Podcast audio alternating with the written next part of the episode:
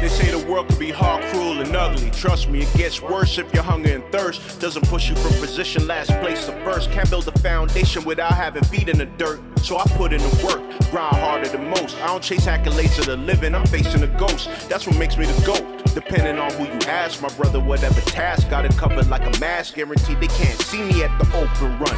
Cause I cook competitors until they look well done. Don't act like you don't know where I hail from. I had to climb up out the trenches, sit on benches till my time had come. Don't be mad at the player, be mad at the game. Sneak this and the hating, that's a flag on the play.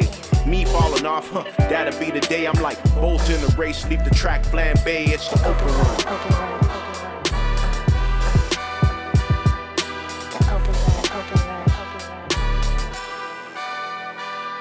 not a fan of bullies, but I understand some of the mentality around what bully is. A couple months ago, I ran into a cat who was a bully to me when I was younger.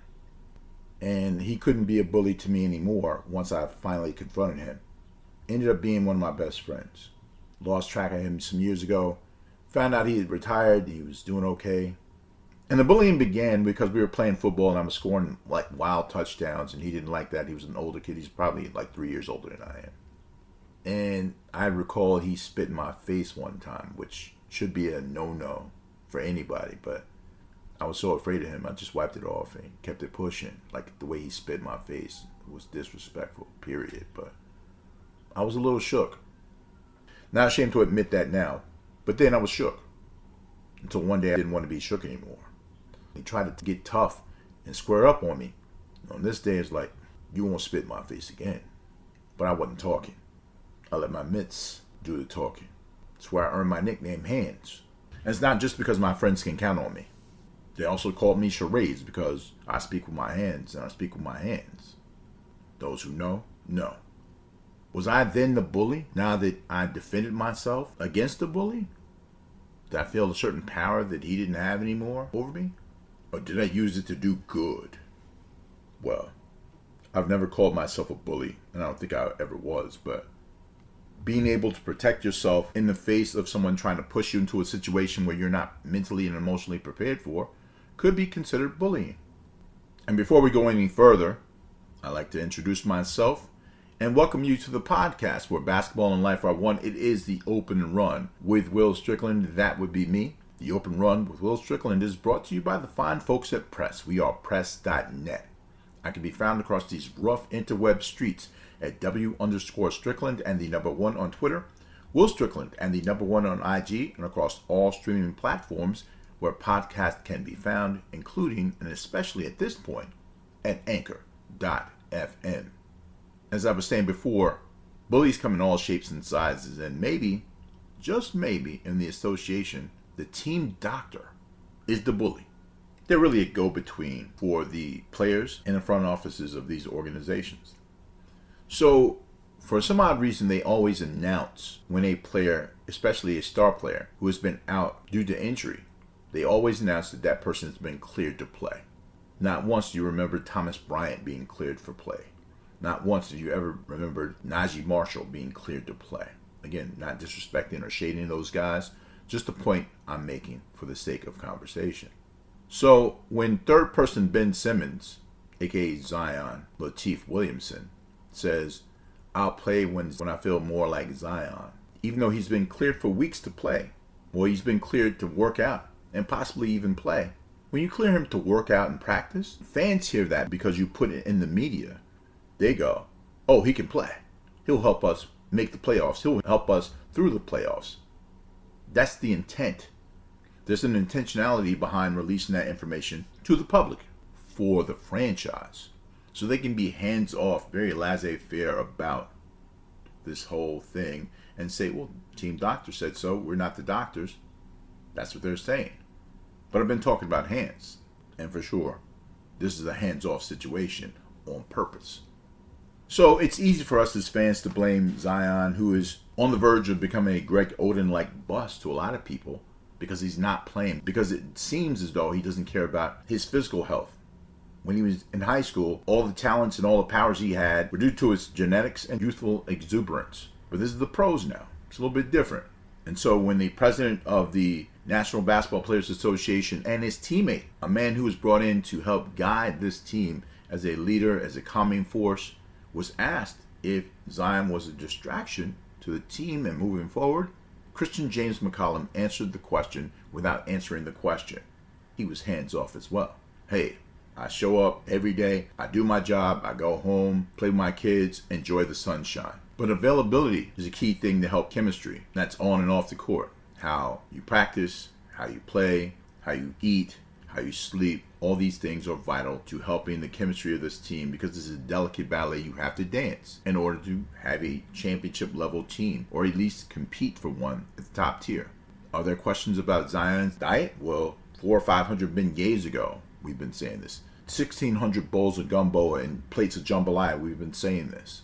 How much does he really care about that? We'll find out his level of care in that situation sooner than later, but as we go from hands off to hands on here on the podcast, I want to talk about Jerry Stackhouse, a guy who should get an opportunity to be a head coach in the NBA at some point soon. Won a G League championship with the Raptors 905, is doing great things down in Vanderbilt to rebuild that program.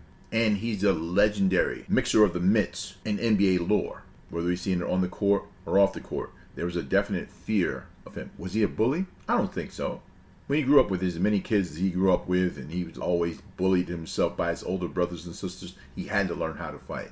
So it is a legendary episode of Highly Questionable from ESPN with Dan Le Batard and Bomani Jones, friend of the program, my brother. They interviewed Jerry Stackhouse and he talks about how he laid those hands on certain people and for whatever reasons. Even a legendary tough guy like Charles Oakley, you know, he's like, yeah, he made sure that Oak knew he couldn't swear up on him. And they never went at it, but he definitely put some hands on Jeff Hornacek, on a player. I can't remember the guy's name. He's like a marginal player who played for the Houston Rockets. Kurt, it's Kurt. I can't remember Kurt's last name. Anyway, it'll come to me in a second. I know it. Thank Jerry Stackhouse for beating him down after the game because they said, "Hey, I'll meet you in the hallway," and they did whatever they did. And he thanked Jerry Stackhouse because he was frustrated about his playing time. Of course, he didn't play that long in the league after that, but maybe he helped him along the way. I don't know. Maybe it's the same way that my bully and I have reconnected and seem to have made peace with what had gone on with us. But someone you might not have thought of as a bully, some people he was.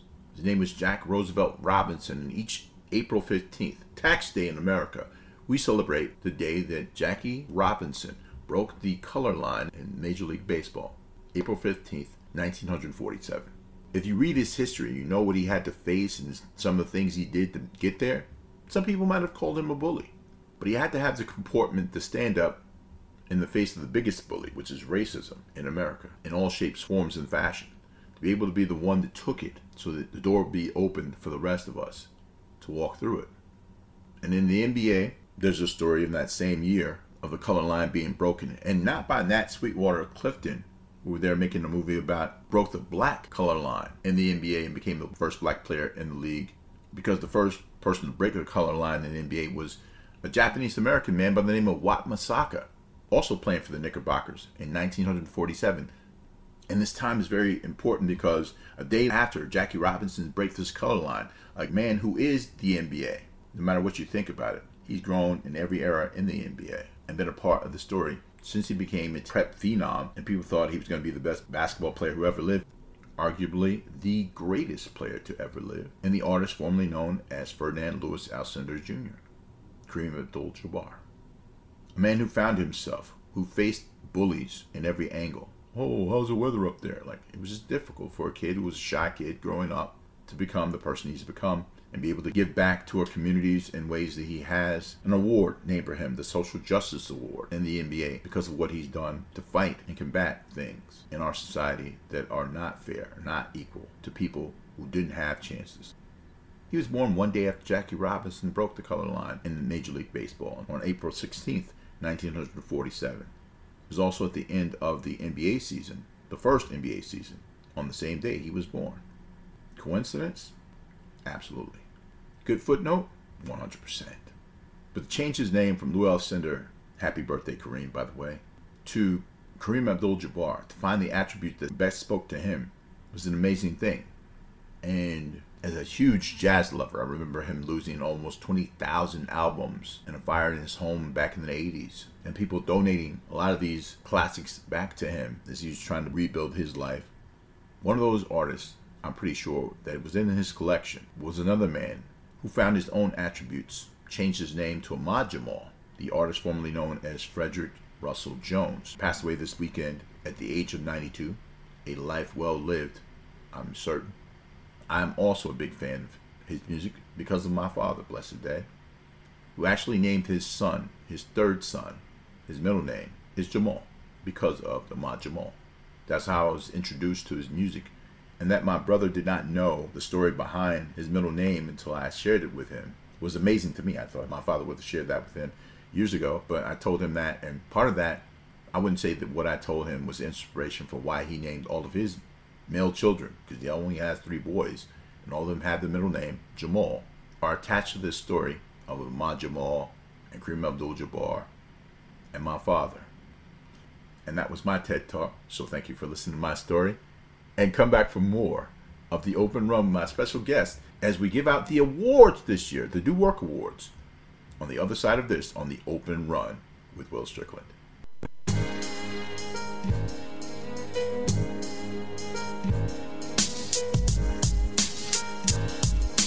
Back, give you more of what you asked for. It's the Open Run with Will Strickland in conversation with my brother.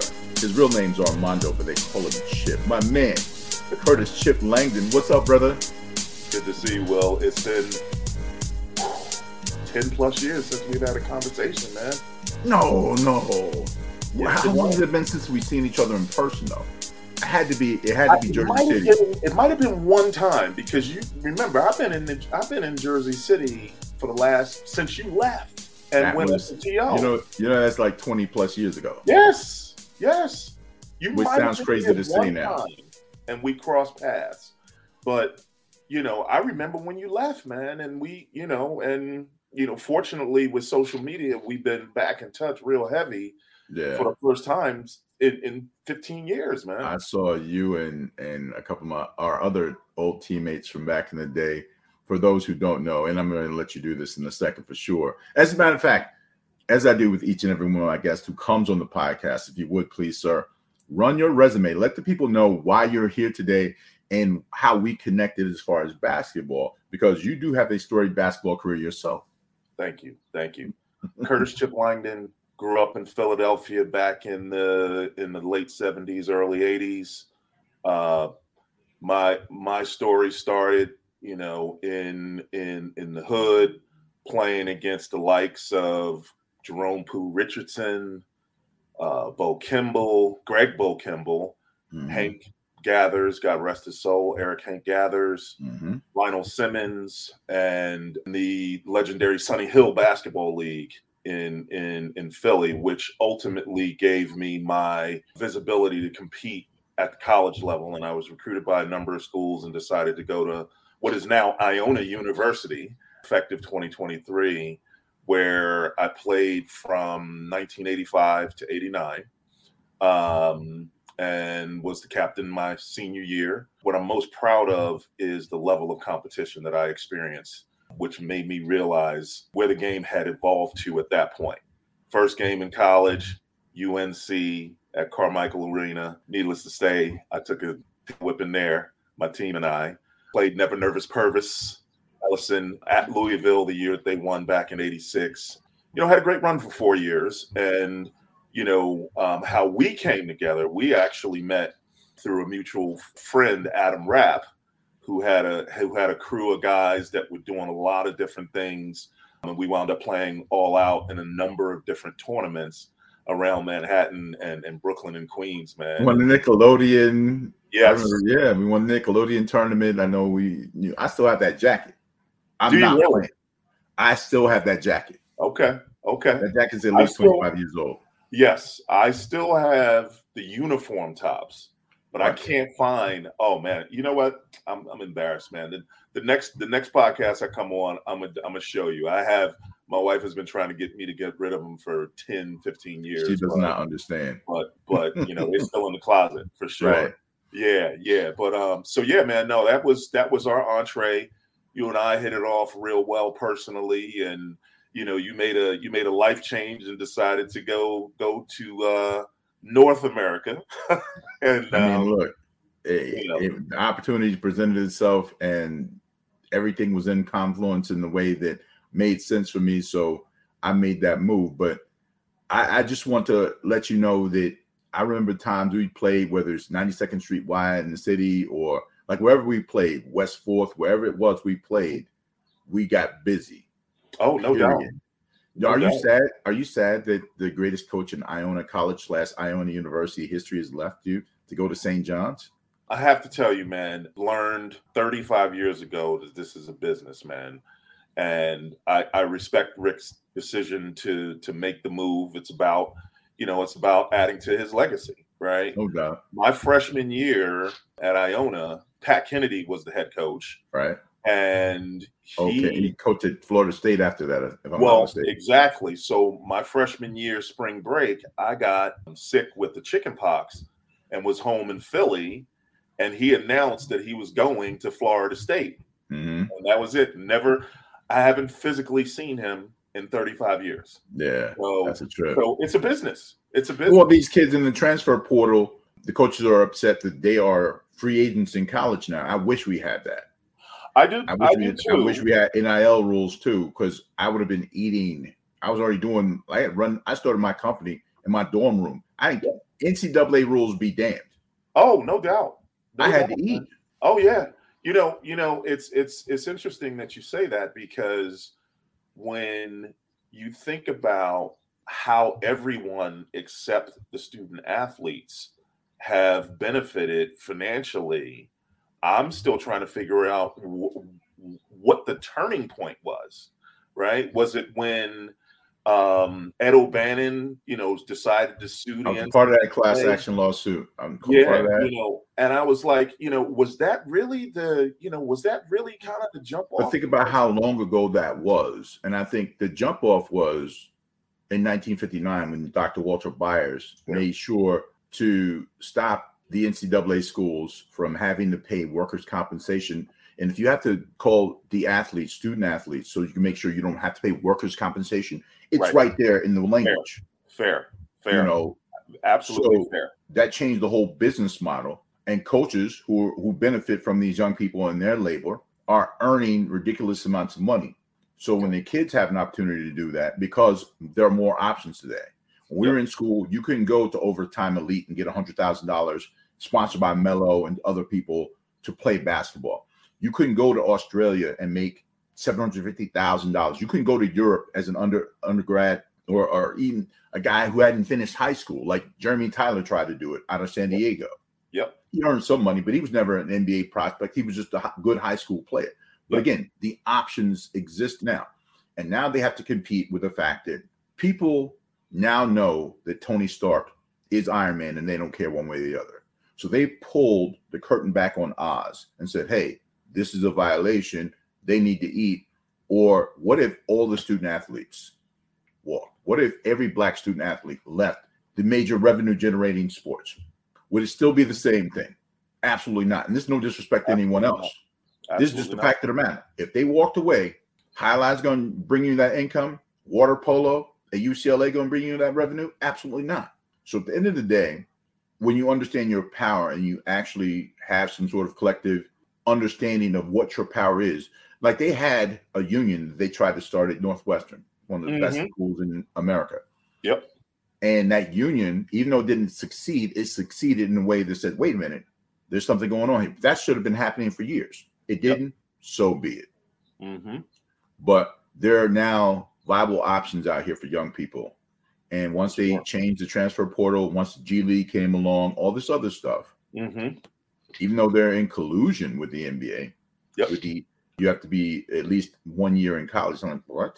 Even on the women's side, Yeah. I think it's really draconian for them to hold on to the notion they have to be with a graduating class in order to be eligible to play in the WNBA. Well, And I've said for rules, years man? that if a woman, if a woman like Caitlin Clark, a woman like Paige Bueckers, who had that kind of profile and stroke, challenged that rule and became Spencer Haywood and said, We're gonna go hardship. And I'm going to sue the WNBA, the Players Association, and the NCAA to make Mhm. waves, and they win, it changes Yeah. the dynamic. Absolutely. And because they don't have the control anymore, they try to do all kinds of things. Like here, all right, we'll let you guys earn, but NIL is just a it's it's a smoke screen Absolutely. because only certain people are going to earn from NIL. Not everybody is, for right. sure. Just because you have the option to do that. And that's what I said. I wasn't even playing that much after after I got injured. I wasn't playing that much, but I had a radio show, I had Yep. a TV show down there. I started my company in my dorm room. I was going to eat. I'd have been on the bench like, I got this new Lambo. I'm wilding out. You you laugh? I'm being 100. percent oh no, no, no! I'm I'm I'm, la- I'm, I'm laughing at you know the fact because you know, facts. I do know. no doubt. Absolutely. So you know, I can't. I don't lament these kids having what we didn't have, but I do recognize the fact that we didn't have that. And if we had had that, as a person who is as smart as you are, you would have figured out a way to leverage that, and make sure you earn from that, and maybe even transfer it to Florida State without losing a year of eligibility to play for Pat Kennedy at Florida State. Yep. Who knows? But Who knows? we're we're talking about the pros now. Yeah. And Absolutely. here, and when we're talking about the pros, we're gonna give away some awards here on the open run with Will Strickland in conversation with my man Curtis Chip Langdon of Iona College, not University. Uh, look, man, before the playoffs, as things have changed, we talked about the change in the NCAA. What about the change in the NBA where they went to the play-in system, where it forces these lower tier teams to compete to the very last day of the season? instead of like, okay, well, I made the playoffs, I'm gonna chill and rest Mhm. everybody. Yep. What do you think about the play-in system? You like that? You know, I, I do like it, but I've had to evolve. Will I've had to Mhm. evolve because it's it, it- part of it is a money machine, but it's also the philosophy of trying to keep all of the the lower um, the teams at the bottom of each of the you know conferences engaged. Mm. Um, so I totally get that, and and I respect it. And then you look at what happened with with Dallas, right? Dallas decided to tank anyway, and they still had an opportunity to compete for the play-in. So from my perspective, I, I definitely think it's a good thing. Setting aside the you know the, the additional revenues and what what I'm seeing at least in the first game of it's been very very competitive. Oh, we're gonna get into that in a second for sure. Because if you get in playoff mode a little bit before the other teams have been sitting down for a week, Yes, that puts some pressure on those teams that already had guaranteed spots. So now instead of eight guaranteed spots in both conferences, now you have six guaranteed spots. You have to fight for the final two in each conference. yes, And these guys, depending upon who it is, you're going to play one or two games to get you in playoff mode. And there's a difference. Yep. As you well, you absolutely. stated this just a second ago that it is a level of competition that some players and some teams are not really ready for. They hear about the playoffs, but to Yeah. actually and they watch the playoffs, but to be engaged in it is a Yes. whole nother beast, a whole nother animal. And sometimes the playing can be used for this. Now, my man Josiah Johnson, who is the king of, of basketball NBA Twitter, Mhm. his dad, Marques Johnson, you know Marques Johnson from our era, Milwaukee Buck, primarily finished up with the San Diego Clippers. Before they went to LA. Word is bond. Multiple time All Star. He was easily one of the top small forwards in the NBA in the 80s. It Absolutely. was Raymond from White Man Can't Jump. That's right. I'm gonna go get my gun and shoot all you motherfuckers. That was him. I, you know, Right. I know, man. I watched his entire career. No doubt. He was nice. He was Yeah, he nice. was. But his son is like the king of NBA Twitter, and he announced, or he, I guess, suggested that they should have a way off tournament for the final four teams at the bottom of each conference to play for that number one pick, which will be Victor Wembanyama. There's no question he's going to be the number one pick. Yep. He's going to change the valuation of any team that gets him by half a billion dollars the minute he steps on the tarmac at whatever city he lands in. Absolutely. So, what do you think about that as a way off tournament for the final four teams who decide to tank? They have to play for the right instead of getting it through the lottery system. Play for the right to have the number one pick. Can I be a little controversial? No, you say what you say. Okay. So I hate to say it, man. When I look back on the lottery since, you know, Patrick Ewing, when Patrick Ewing was, was drafted, personal. how is it that Patrick Ewing goes to the Knicks? How is it that LeBron goes to Cleveland? You know, Tim, you know, Tim Duncan goes to to the Spurs after they tanked.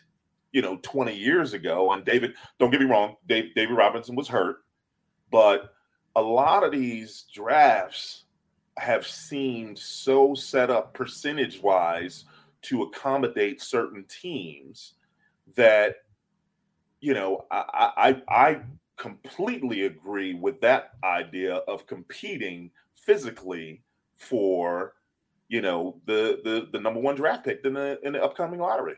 I have something to say to you about that. First and foremost, you remember before the draft there were territorial drafts. Yes. So Oscar Robertson played at Cincinnati. Guess where he got drafted to? Cincinnati, Cincinnati Royals. Yeah. right? Yep. Bill Russell didn't, but there were no teams in the West yet. So the most, Right. the westernmost team, the St. Louis Hawks, Yeah. drafted him.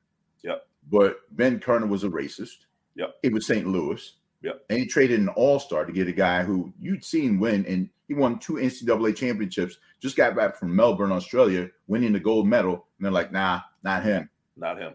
Suntan too dark. Send him to Boston. Red Auerbach knew exactly what he was doing when he did that, right? So of course. When he drafted Larry Bird a year before his eligibility and held on to him, Yeah. for a year. Yeah. So this has always been the business. Is always con- going to collude to make sure you get the highest profit and gain. But to a, a- award teams who intentionally tanked the right to get the number one pick, Yeah. whether you think the lottery is is rigged or not, Yep. whether it's the frozen envelope and David DeBusschere, blessed dead, Yeah. got the number one pick. Patrick Ewing played in D.C. He didn't Yeah. play. He he went from he was from Boston. Right. You know, so why were- the Knicks? Well, the Knicks needed at time before you had the internet to play in New York City, Mhm. the most visible city in the league and Yep. the country. Yep. Have number one pick. It made sense from a business standpoint. Yep. It made sense from a business standpoint to with David Stern becoming the commissioner in '84 to say, Mhm. you know what, for our first 40 years of existence, almost 40 years of existence, everything has been about the teams. We didn't really promote the players. We had Will, we had Jerry West, we made Jerry West the logo, and then lied to him, telling him, "Oh, that's not you. Who you gonna trust, me or your lying eyes?" And the picture is actually Jerry West. Of course. They so they don't pay him for that, right? But he said, you know what? Instead of being about the Celtics and the Lakers and the blah blah blahs, we're gonna make it about the players. There's a reason why we went to go merge the leagues in '77. He was the league counsel for the NBA in, in '76 when they got the four teams from the ABA. Who, David Jerry Stern. or, or Stern? David Stern was, That is He was the league to me. I did counsel, not know that. and he was the uh, associate commissioner at the time for Larry O'Brien. So when they get the ABA because they wanted Julius Erving, the most exciting player you've never seen on television, he had Paul Mhm. Bunyan stories all day, right? So they bring him in. Yep. They still don't market him. Even the sneaker company didn't market him, right? It was just Dr. J, the Dr. J, but not about attaching that to the sneaker, something that Yep. people can hold on to. You couldn't hold on to Dr. J. You couldn't have him. Yep. You didn't have social media to attach to him right away and talk to him online. Yep. So there was a difference. Then Yep. when you got Bird and Magic coming into the league and Converse still running the sneaker thing, they never said, "Here's the Magic shoe and here's the Bird shoe." It was just, it was just the weapon. You just attach that to their teams because Bird wore a black shoe, Magic wore the Laker color shoe, but it wasn't their shoe. It wasn't a thing that pointed to their personalities. And then you get to Michael Jordan. I'm sorry, St. Michael Jeffrey of Wilmington, as he is. As Oh, you know. Wilmington, North Carolina. Yes, sir. Sir Michael Born Brooklyn, Wilmington. moved to Wilmington, NC, no doubt. yes. So that is his name, St. Michael Jeffrey of Wilmington. He became the fulcrum of everything they did from a marketing standpoint moving forward. Yep. That's where the league changed a lot, right? But to award those teams that tanked with the opportunity to play the hardest they played all season, Mhm. nah, I'm not with it. But I like the fact that it even came up as something because now we do have the playoffs, right? Yeah. And when you're watching the opening games on Saturday this past weekend, Mhm. one of the games that stood out was, of course, involving the Knickerbockers Yeah. uh, versus the Cleveland Cavaliers. Yeah. And the Knicks have done a fantastic job of sticking to their core principles, sticking to a guy that I didn't know would be good in this era of coaching, in Tom Thibodeau, Mhm. and finding something in a great free agent move by bringing in Jalen Brunson to steady that ship Absolutely. versus a team in Cleveland who made another good move in the offseason when they pulled in Donovan Mitchell. Yep. So when you watch those games, game one, the Knicks win it on the road in Cleveland. Mhm. Are there any adjustments that Cleveland has to make in order to defeat these guys, or are the Knicks going to run them out of here in at least six games. First of all, the bigs for Cleveland were non-existent. Soft like porridge. Yes. If they if they don't if they don't get get some some some uh, contributions from the bigs, then it might go five Mm. because you got you got all them lefties, you know, on the Knicks lineup. Start. I don't think I've ever. I, I don't a, a lineup with three starting uh, players with who are left-handed. I think? I think there's one time the Golden State Warriors had something like that. Okay, it was Chris Mullin, Chris Gatling, and somebody else. I can't remember who it was. But for a minute, they had three lefties. But it's very rare you see that in the NBA. Right. And I Very mean, rare. all very skilled at their positions. Mm. Um, and We're giving RJ Barrett a lot of credit, but we'll we'll stop there. Well, I, I tell you what, with with Rick Brunson, with, with excuse me, Jalen Brunson. with Jalen there, Yeah. he's better than he was in my 100%. opinion. So um, that's that's the value of bringing someone in who no one thought was going to be what he is in less than you know in less than six months with a Can new, with a new organization. Yes, Can I stop you? Yes. What he did in Dallas to help lead them to the Western Conference Finals yes, with or with without Luka in the lineup. that's right. People fail to realize he and Josh Hart, he and Josh Hart were former national players of the year in college, won two national championships. They understand what it takes to run a team and be a part of something like that. Absolutely. Why would that not translate into the NBA, which you have more freedom, a bigger court, and like I, I don't get it. There's a reason why Draymond Green was a second round pick, was a national player of the year himself, but has four rings because he understood the assignment. He got in the league, he knew he was a tweener. He wasn't going to be a power forward. He's never going to be a, a small forward as far as like being able to do all those things. So he said, What can I do to help this team? Jalen Brunson, Josh Hart, like look at these guys who are national players of the year like that. They play Oh. those roles perfectly in the NBA. And so the Knicks have done, done a great job with that.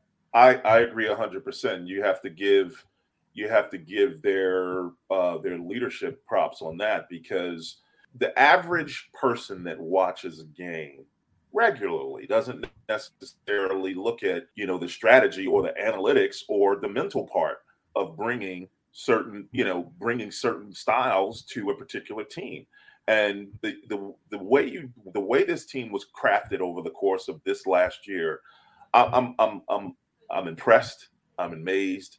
There's no superstar on the team, Mm. um, and yet they are they're cooking, man. They're cooking. I mean, I wouldn't call them the 2004 Detroit Pistons quite yet. No, But well, you know, they wanted to to have that conversation, though, don't well, you think? Detroit put themselves in that position by being very competitive in the same way the Knicks are. They have quality backup coming off the bench. Immanuel Quickley finally found his his footing in New Yep. York. I didn't know he was going to stay there. Like, and then to the injury gave him an opportunity. He seized the moment. Yep. And is doing his Yep. thing. Is one of the six man of the year candidates. So Absolutely. you have a lot of talent on that team, and on the other side, you know, Koby Altman and those guys in Cleveland have Yep. done a great job bringing um, not only getting Jarrett Allen, who has to play better, but Yep. Evan Mobley, one of the Yeah. defensive player of the year candidates as well, has to play better. But Darius Garland, they gave him the check. You got to do the thing when it counts the most. Yep. You missed the playoffs by a little bit last year. Yep. Here's your opportunity. So, Yep. you know, I can't fault him for a bad game one. I thought he had a subpar game one It's but one it's one game in his first playoff game in his career. hmm He'll have a chance to redeem at home. I think they play, if I'm not mistaken, tonight or Is Tuesday. tonight? I'm sorry, Tuesday. No, they play Tuesday night. Tuesday night. Yeah. Yeah, Yeah. so they play game two in Cleveland on Tuesday night. But the other game of the day, like the beam, Sacramento Kings, the first time in the playoffs in 16 years, versus the reigning and defending world champions, Golden State Warriors, and in a very, very, very good game where the Warriors were up. The Kings showed a lot of mettle coming down the stretch. Malik Monk, along with his former University of Kentucky teammate, De'Aaron Fox, could be a first team or second team All NBA guy. Oh yeah. Came out and defeated what many will say is the better backcourt, and Wardell Stephen Curry the second. Oh, he's an all timer.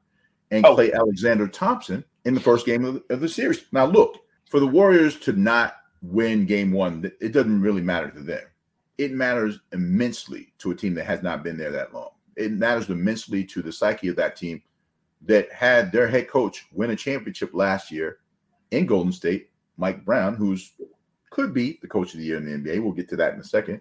Sure. But when you look at that game, is it one of those, oh, what's the champs? It's one game. They know how to do it. They can turn it on. They can turn it off.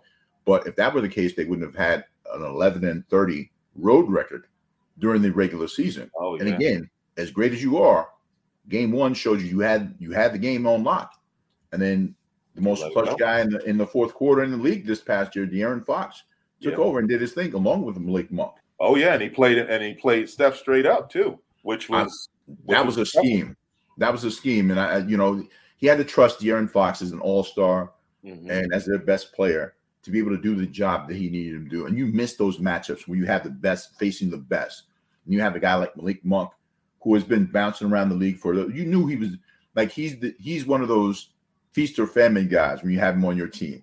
Mhm. When he's hot, you love it. When he's not, you hate it. He went 14 for 14, tying the record of a guy we just talked about who got traded for Bill Russell. Ed Macauley went 14 for 14 in a playoff game in 1957. and that's the last time it happened.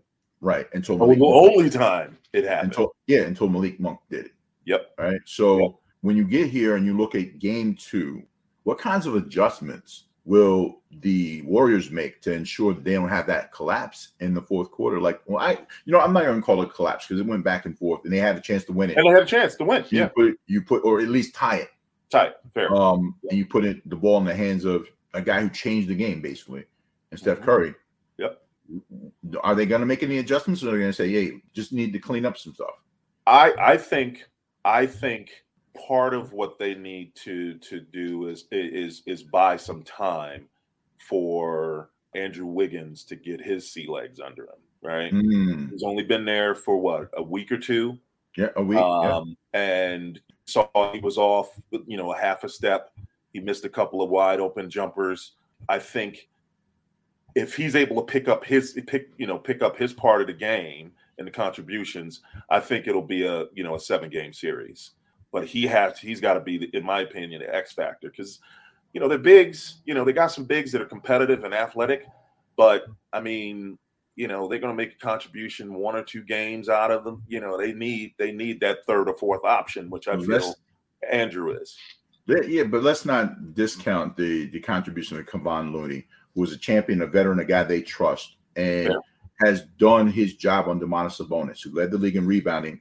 But he does, he's not going to out jump you. He's going, but he's a smart player. And you have another smart player on a smart player like Sabonis is, and you run your offense through Sabonis. For him to negate Sabonis to the degree that he did in Game One, Mhm. Sabonis is going to have to show that he's an All Star and dominate at least without taking away from what they do for Sacramento to win Game Two and it, even be able to win on the road at Golden State in Game Three when that happens. But Mhm. enough of that. We want to give out some awards here as we do the Do Work Awards, the second annual Do Work Awards, the regular season edition, along with my man Chip Langdon. Let's make it happen, man. Let's go with the first one. All right. Okay. So you've had an opportunity to look at these things. And the first award we're going to give away is the Ski Mask All Star. So the Ski Mask way, no ransom note. You're stealing money from your squad. And I had a couple of names, but I want to know who you thought was the Ski Mask All Star or the Ski Mask Way All Star for the 2022-23 season of the NBA. oh my god will This should be easy. It's close in proximity to you. Oh man you know i'm i'm not good i'm not good at this because i was i was going to say Trae Young or something like that I'm gonna tell you who it is. okay Benjamin David Simmons. was he an all-star this year or are you just talking say about like just somebody who's stealing money. He's the pro Oh, stealing yeah. money. absolutely Uh, fair. He is he is sitting Fair. on that check. Yeah, I could have said John Wall, but you know, you, you made $44 million this year to do nothing. I can't be mad at him. Fair uh you know what i you know i clearly was not thinking about thinking about it from that perspective 100% I know you think about guys who are actually playing. has Like- been stealing money for two years Then that's so. Are you? Are we in agreement for Ben Simmons as being the mask way All Star this year? Absolutely. I mean, And- I and- did. I did have Zion Lateef Williamson on that list too, yeah yeah but Ben No. Simmons easily wins that one. easy easy Right. Hands so down. play the play hard All Stars. So I had three candidates. Mhm. Jose Alvarado from the Pelicans, Pelicans. Gary Payton II from now the Warriors. He was playing, well, he was injured most of the season for the um, Trailblazers. Trailblazers, yeah. Um, and then you know Austin Reaves, aka Mayo Mamba, from the Lakers, and Josh Hart, who we just spoke about. So the Play Hard All Stars. I can't. If if you had to pick one, who would it be and why? I I'd have to go with Austin Reaves. I mean, because he was a two way player coming in, or two way. He was on a two way contract, Mhm, and he just went in and played hard mhm. and got noticed. And then the next thing you know, he started putting up numbers. He's going hard on both both ends of the court. Um, and most importantly, LeBron trusts him. sorry, I mean, sir. Sorry, yes. sir. We can't say that name on the podcast. Oh, I'm sorry. He The goes by because people get very, very emotional when you say his name. So we utilize the hashtag he who shan't be named. He who shan't be named hashtag trust him. Right. And this guy's confidence level is through the roof. When Mhm. undrafted, had a decent college career at two major schools, Mhm. and is passionate, loves the game. And if you notice, if you notice on almost every team that hashtag plays on, there's always that underdog white guy who we trust immensely. Whether it's Yep. Matthew Dellavedova, who got a, a sneaker deal from playing with him in Cleveland. oh, he, he about- owes him three quarters of his contract. Oh, contract. 100%. So you can't call former rookie of the year Mike Miller one of those guys in Miami, but maybe it's the Birdman, Birdman, Birdman, Chris Andersen, who was that guy for him, right? And then you look at when you had Alex Caruso in LA, and now you have Austin Reaves. So it's always those guys who feels like, okay, they are high IQ guys. Yep. I couldn't call Birdman that, but I get it, right? But he was No. a big. He knew what his role was, and he and he, and he did it. He got it done. No doubt. You look at that situation, and I would say that I would pick Austin Reaves too, although I love Jose Alvarado.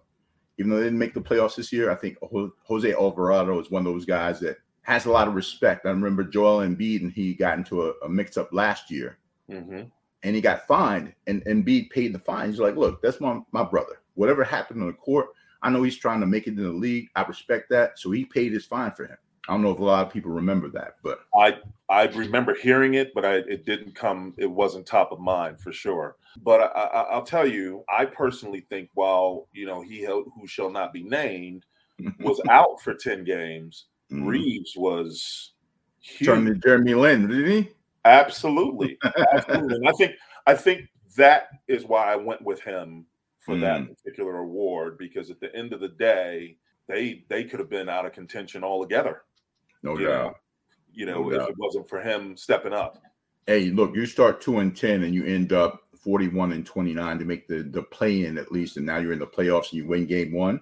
Yeah, It's hard to ignore it. The and play hard all star. Full, they're full strength now. Oh yeah, yeah. I mean, I don't know what's I up mean, with AD. Is he ever th- full strength? But they have capacity now, and they have an opportunity. Fair. And I I was surprised at how they did Memphis in Memphis, but we'll get to that in a second for sure. Uh, the play hard all star Austin Reaves, aka Mayo Mamba, in the house. Mayo, mama. He with us, all stars. He with us is the worst because that's the guy that you let shoot because he thinks he can really shoot. He shoots a Bob Cousy esque 38 or 39% from the field overall. That means he's playing for the other team. I'm like, oh, let him shoot. Scouting report Oh, said no doubt. Oh, I know that. You know how I- that I is when we played, right? So who would you call who is you say that guy is the he with us all star for 2022-23? Oh man. Let me throw some names out to you because I have some Okay. that I had on my list for sure. Fair. My guy, I love him to death, but Fred VanVleet wants to get the big check. He shot 39% from the field. That ain't going to do it. My man Luguentz Dort from the OKC Thunder, another 38, 39% shooter. Royce O'Neale from the Brooklyn Nets, another 38, 39% shooter. His teammate, Dorian Finney Smith, the 3 and D guy. I don't know about the threes, but he's shooting 38% from the field. And of course, the irrational shot taker and shot maker guy, Dillon Brooks, a grand total of 39% from the field. He with us all stars. We're going to let him shoot. I didn't put Russell Westbrook on here for a reason, but he could have been on that list as well. they disrespect the former MVP to that degree. He should be on this list. As a matter of fact, we're gonna throw him on there. Who would you pick? The He with us All Star. You know, I you know, I, I hate to say it, but I, I'd have to go. I'd have to go with Russ, man. I mean, Hmm. uh, he's fallen completely off the charts, but he's still relentless. Hmm. Oh, we're gonna get into that for sure. He did But- help them win the game last night, right? Yeah. But Yeah, when you, when you talk about for shooting, it, it's it's I, I think it's it's in his head. It's almost like it's almost like he's been, you know, in a in a, a, a slump for for two and a half years. Uh, that that's been You know. since the bubble in 2020 when the Lakers like totally disrespected him when he was playing for the Rockets, yeah, and they were letting him shoot, and he got thrown out of the game. Like it was wild. He Yeah. had little kids screaming at him, like he was wild. And we're gonna get into to Russell in a little bit, but Yeah. I like that pick. I'm gonna go with a guy who's in the playoffs right now, and Dillon Brooks, Canadian. And I like Dillon Brooks. Some of these shots, you're not him, as Austin Reaves called himself last night. I'm him.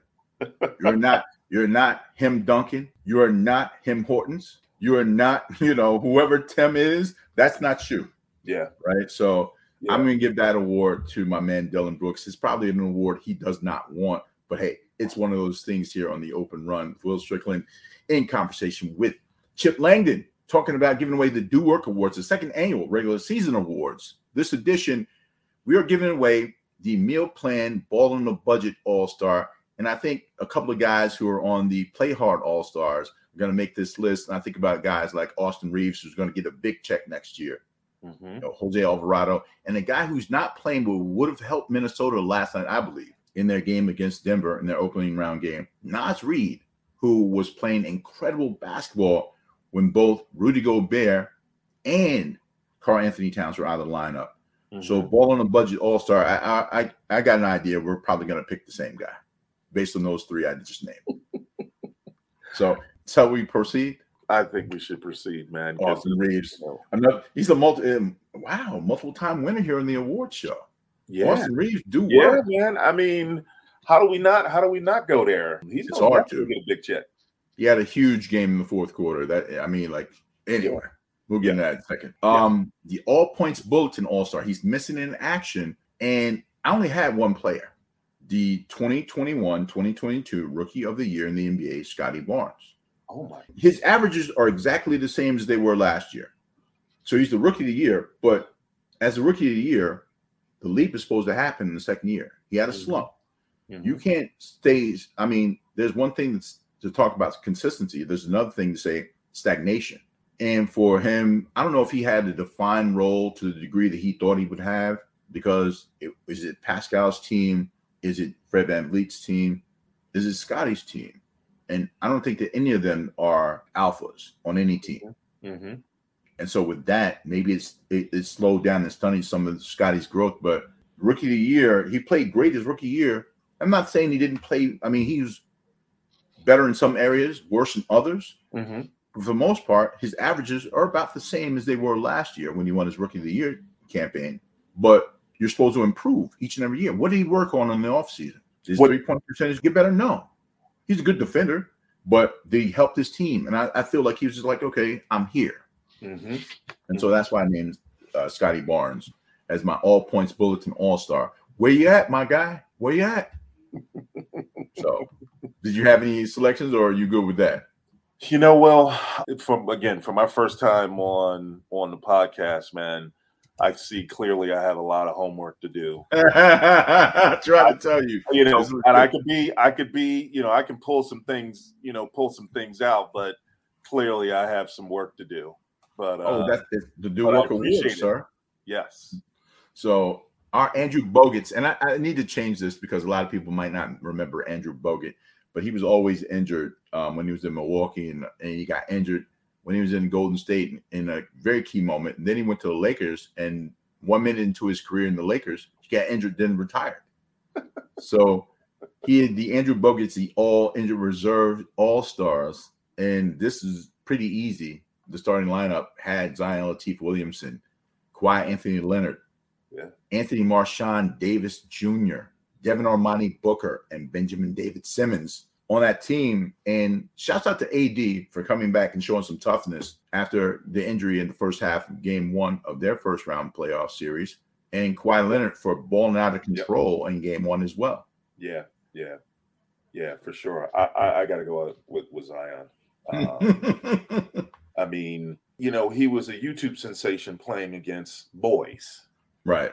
Goes to Duke, has a very good freshman year, showed some toughness, and then he gained he gained so much weight, man, that he's he's never been in shape. Gumbo and jambalaya.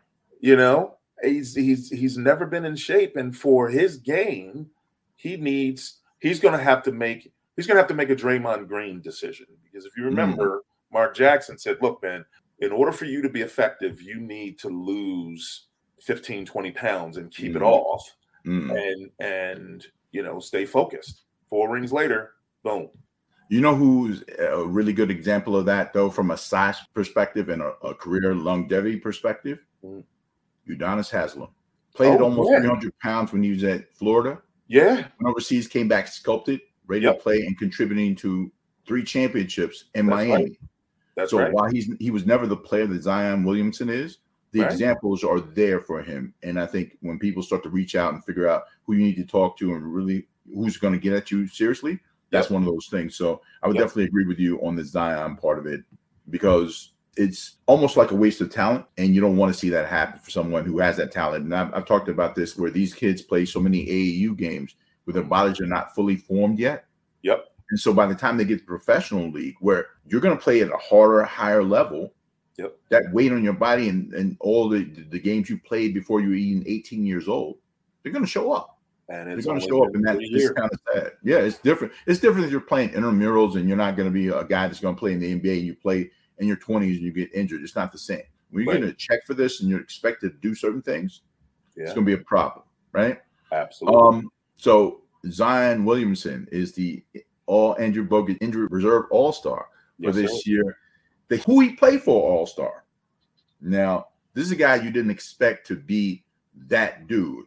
You want you didn't expect him to be him, and there was only one pick for me. And you started to see this before he got traded from Phoenix to Brooklyn. Mikal Brooklyn Bridges Yeah, who he Yeah. played for all star this year for me, Yeah. one hundred percent.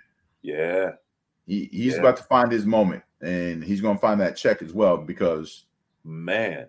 He's I playing mean- well. He could he could be an all star next year. If he if he stays as consistent, for sure. I can't I know? can't see a kid who did the work, who's an Iron Man, who's played 392 straight games, Yes, who wants to play the game.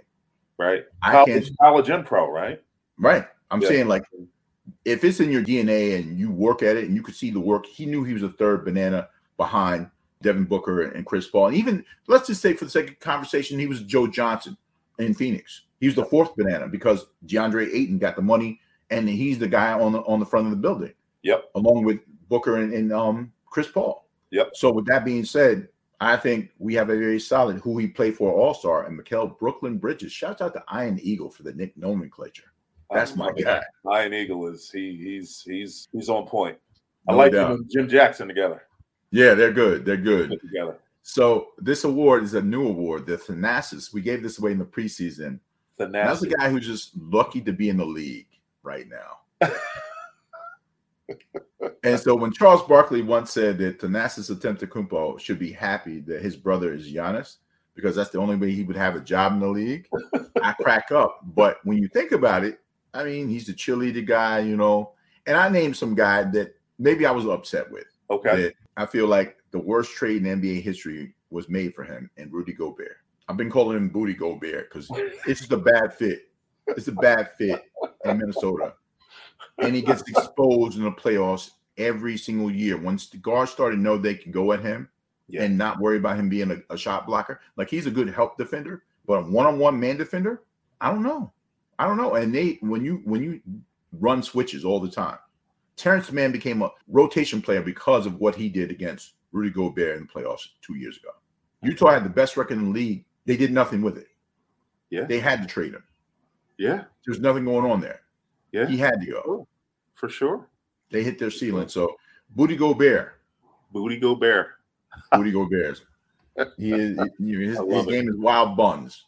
Yeah, man. No arguments here. You know, I you know, again, I, I'm getting an education on the awards this year. You know, you know, I'm thinking I would have never thought Rudy Mhm. because you know he is a hundred million dollar guy, right? 200. Right. So he's lucky to have that contract. Right. But I mean, just the way they value him yeah. in a league that has gone smaller. Yep. You know, even I mean, you talked about the two big guys in Cleveland. Mhm. If you want to prove that big guys still have a place, you have to do better in these situations, and they have not shown that that's the case. Fair. And so, Yep. I mean, Rudy Gobert could have easily been on the um, Key Massway All Star Mhm. situation. He could have easily been on that. For sure. Um, but the last award before we go to break, Yep. is the you gonna get this work, the comeback player of the year award, and we just named him a guy who was out most of last year, who has been injury prone, who played incredible in game one, and who was an NBA champion, a two-time Finals MVP, and Kawhi Anthony Leonard was my pick for the comeback player of the year. Who would you have? I, I can't argue with you on that one, man. I can't. I can't. I've been, you know, I'm like a lawyer. I've led you into your answer. Oh, I, You I know exactly what you've done. I I'm know sorry, exactly sorry. what you've done. I, you know, I there's a lot more research and a lot more work for me to do to to you know to to be prepared, and and I will be. Okay. But uh, I do I do appreciate that. Although I still have issues with Kawhi. It's like this this guy. I mean, he is incredible. He's Mhm. incredible. And what happened that you know he was you know he was pretty he was pretty much an Iron Man. He played all the time, and then all of a sudden when he wanted out of Saints, you know, out of uh, No, no, no. And this, I'm going to give you something, okay? I've said this before to people, and it happened with Zion this year too, because pe- people are mad that he said, "Yo, I'm going to play when I feel like Zion," even though he's been cleared. The people who clear you to play, why do they announce that you're cleared to play in the media? To put the pressure on the player to play when they, he Right. may not be mentally ready to play. He might be physically ready to play, but there's a part there. So it puts the onus on the player to get out on the court because the team wants the asset to be on the court to play and help them earn money, make the playoffs make more money, make the play and make more money. But the team doctor, there's a, a word in front of the doctor that means something. Yeah. The team doctor has an obligation first and foremost to the, to the franchise. So that happened with Derrick Martell Rose in um, Chicago. Yep. It happened to Kawhi Anthony Leonard, who got back on the court, played nine games, got re-injured, never played another game in the Spurs uniform, even though he said he was not ready. Got injured, ended up in New York getting physicals and everything else, never came back. Ended up in Toronto, wins a championship. Who knew? Yep. So whatever issues people have with them, I think even with Zion, people can have issues, but if he's injured and he's not mentally ready to play, you can injure your team doing that. And you don't want that, right? Because if you're not ready to play, you can do more harm than help. You can't be a decoy out there like you're Zion. You have to do something. And if you're not ready to play, if you're not ready to make explosive plays and create the kind of uh, havoc you can create in the court, he's right not to play if he's not ready. But part of him not being ready is what CJ McCollum talked about in his post game interview when they asked him about is Zion a distraction? He said, Look, man, I show up, I do my job, I play hard, I go home, play with my kids, you know, live happy. But availability matters. Mhm. And that availability comes through proper diet, proper sleep, proper all this. So he said, Zion, you are a distraction without saying, Zion, you are the distraction. And as the president of the Yeah. Players Association, is only so far he can go and and like shitting on Zion too. As a leader of that Right. team, there's only so far Right. he can go there. All you can do is say, This is what we need to do. This needs to be the program for everyone on the squad to take that next step. Yep. Yep. But we're going to take our next steps by coming back for more on the other side of this with my man Chip Langdon on the open Man. run with Will Strickland.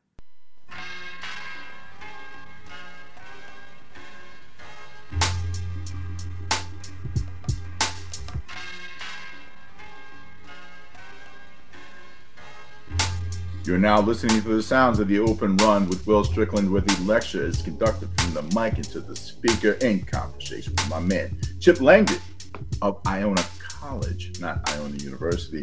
Chip, we've been giving away these awards, man, been doling them out, but we've been talking about the playoffs as well, mm-hmm. and we saw some really key games. But let's talk Heat and Bucks, where we saw a potential MVP, a two-time former MVP, go down in game one And the Bucks losing the game, game one, on their home court with a team they have a history with. Yeah. In the past. Now they swept them out the last time they played. Yep. But Jimmy Butler's a different type of beast. Yeah. So what did you see in game one that that that uh, stood out to you? bottom line, if you're not full strength, it's going to have a psychological impact, regardless of whether you're home or not. Mm. One, two, if you're if you don't have teammates that kind of step up, you know, when you're used to someone being the number one option all the time, then you know there's some adjustments that need to be made. So maybe Mhm. that'll be adjustment. Mm. But when it comes to to Jimmy Butler, to me, Jimmy Butler is one of the most underrated superstars in the league and Mhm. has been for a long time. What I really like about him more than anything else is that he will do whatever it takes to win, regardless. He's a dog. He's a dog, man. He's a dog. You know, he's you know he's a high percentage free throw shooter down the stretch Mm. you know he gets in his he gets on his teammates and and and and pulls them along with him Mm. right he's one of those guys that probably won't win a championship Mm. but they won't hold it over his head like they hold it over Barkley's head right Right. Uh, it- it's a different type of energy. Different, type of energy type of for sure. you know you know very driven i thought he was a problem for a few years because Why? he bounced. well because he bounced he went from chicago to you know to minnesota to philly Mm. and then when i realized that he was like look man i need you know i need to be around people that want to do whatever it takes They to wanna get to compete. next level that Mhm. want to compete. And he's on a team that wants to compete. And he's got a coach that will, you know, that will go out there and compete with you. You know what I Right. mean? So so that really that really um resonated with me in that game. And then you, Well, you I'm sorry. When you have Giannis go down like that, yeah, you know, yeah. they actually won when they when Miami went to the bubble championship. Hmm They beat Milwaukee four games to one. The one game Milwaukee won was the game that Giannis didn't play. Now Yep. Giannis is a fully formed figure now at this point. Yep. But you know, when you look at as a matter of fact, was he the MVP in 21 or in 20? I think he was. So he's the MVP that year because he That won year. two in a row. Right. And they So were they out. won MVP and they they were out. Yep. And the one game they won, Khris Middleton led them. Khris Middleton led them in this game. They didn't win the game, but they will have to make adjustments, and they're more loaded now than they were then. But they are also the oldest team in the league now. Milwaukee. Milwaukee is the oldest team in the league now. They got Joe Ingles and guys like you know these guys are in their thirties, Fair. right? Yep. And you look at the fact that, and I said this before, there's a corollary that goes on here. The Eric Snow corollary. Mm-hmm. It goes with my man, the one man army, Jimmy Butler's teammate at Marquette, Jae Crowder. Yeah. If Jae Crowder's on your roster and you're going for a championship, you will not win. Yeah. In 2020, he was a starting small forward for the Miami Heat. Did they win the championship? Nope. In 21, the starting small forward for the Phoenix Suns Phoenix was Suns. Jae Crowder. Jae Crowder.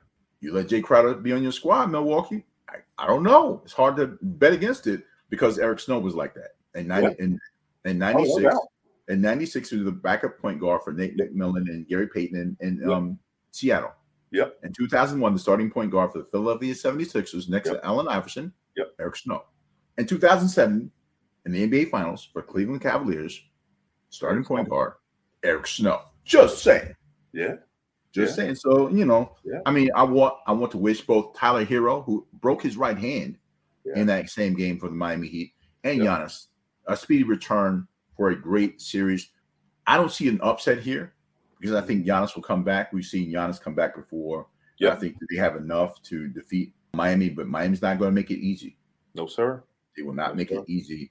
And No, we, we talked about like the storylines and the matchup between Russell Westbrook and Kevin Durant playing against each other in the playoffs, Yep. which is amazing when you Oh, see the yeah. Suns and, Oh, and yeah. the Clippers playing. There's so many storylines here.